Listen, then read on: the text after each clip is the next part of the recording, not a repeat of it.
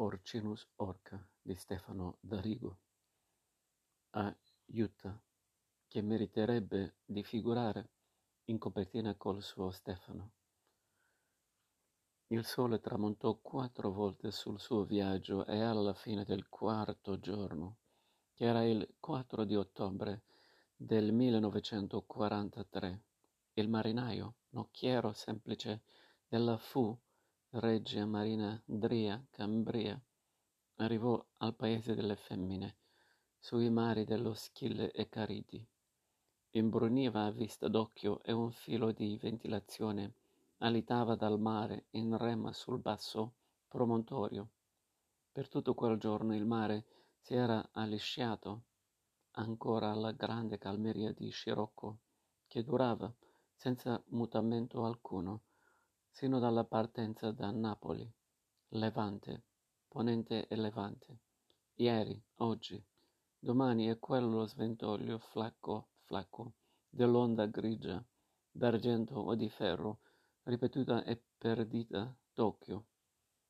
Solo da alcune ore, anche se lo scirocco era sempre quello che, e anzi aveva infuocato la posta, aveva cominciato sotto sotto ad allinonirsi era stato naturalmente nel farsi da mare rema, intrigato e invelenito alle prime tormentose serpentine di spurghi e di rifiuti, simili a gigantesche murene che egli, col suo occhio di conoscitore, andava scandagliando dal colore diverso, come di pietra muschiata, gelido e rabbrividente.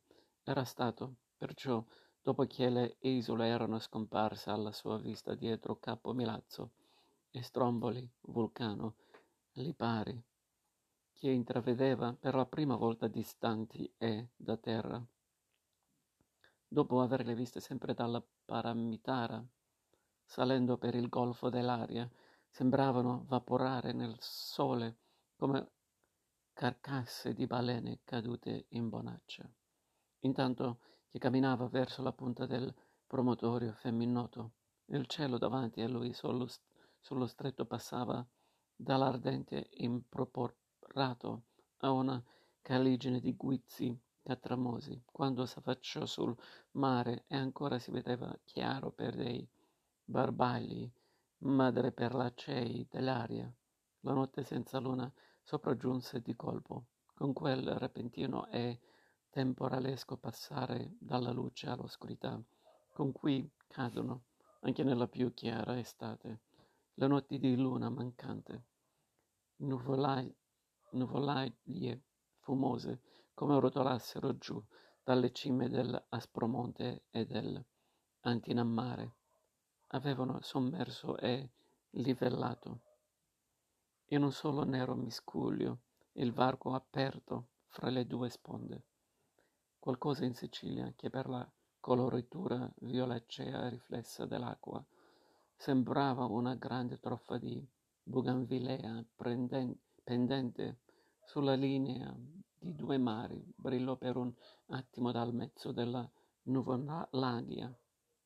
Per il briglio cessò e lo seguì un risplendere breve breve e bianco di pietra, e allora nel momento in cui spariva nella fumea, riconobbe lo sperone corallino che dalla loro marina s'appruava quasi al mezzo, come per spartirli fra Tirreno e Ionio.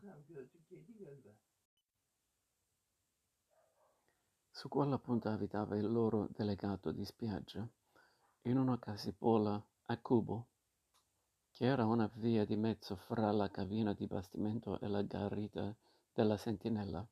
Lo sperone serviva per consigli e conversari, serviva pure da osservatorio sul due mari durante la passa, quando il sorteggio li assegnava la posta ravvicinata riva a riva, nella quale non avevano mare sufficiente per piazzarvi la feluca dal cui albero nere Scandigliava il circolo il primo a palesarsi di spada, sicché si imponeva uno scaglionamento di guardie e terra ed era anche allo sbracciamento o scappellamento di queste vedette che il filere sull'ontro spiava, tutt'occhi, per avere avvisaglia d'animale che s'appropinquava.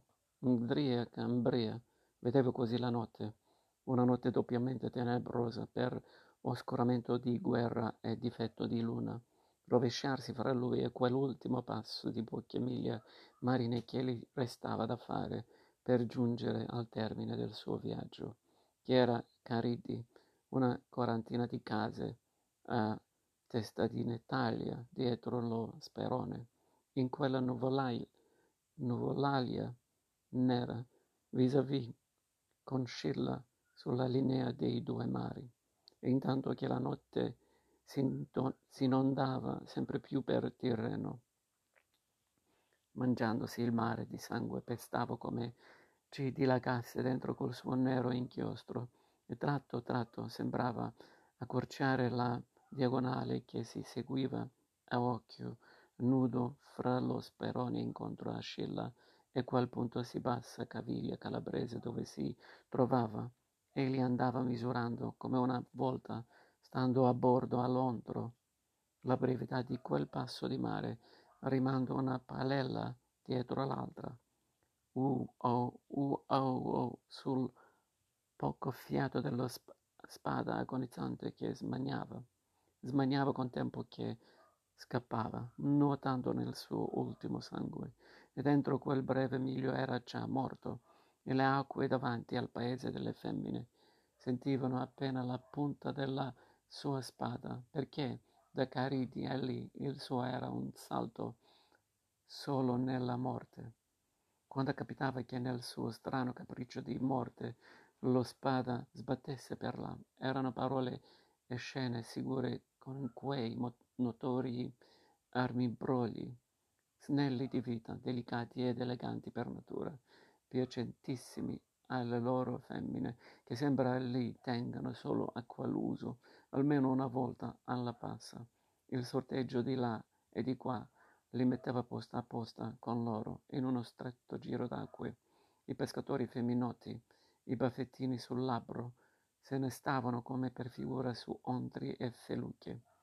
Sembrava a vederli di lontano che aspettassero solo che uno spado, stracquo e avvilito, meglio ancora se perso di sangue, scapolasse da quelle di Sicilia nella loro posta, quando fatalità voleva che l'animale pigliasse quell'indirizzo storto, avesse pure la traffinera inalberata sulla schiena come stendardo di riconoscimento, quei galantuomini facevano il soffato la mossa di incari- incarinerselo accompagnandoci sopra il diritto del malandrino.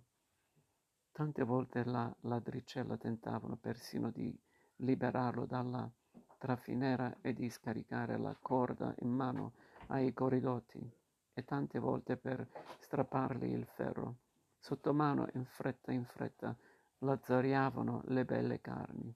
Arrivavano là con gli occhi di fuori, girandoli stretti, stretti intorno, come per abbon- abbordarli. Bello il gioco delle tre carte che ci faceste, gli dicevano i pelisquadre, schiumando dalla bocca di anno in anno. Vi fate più svelti di mano.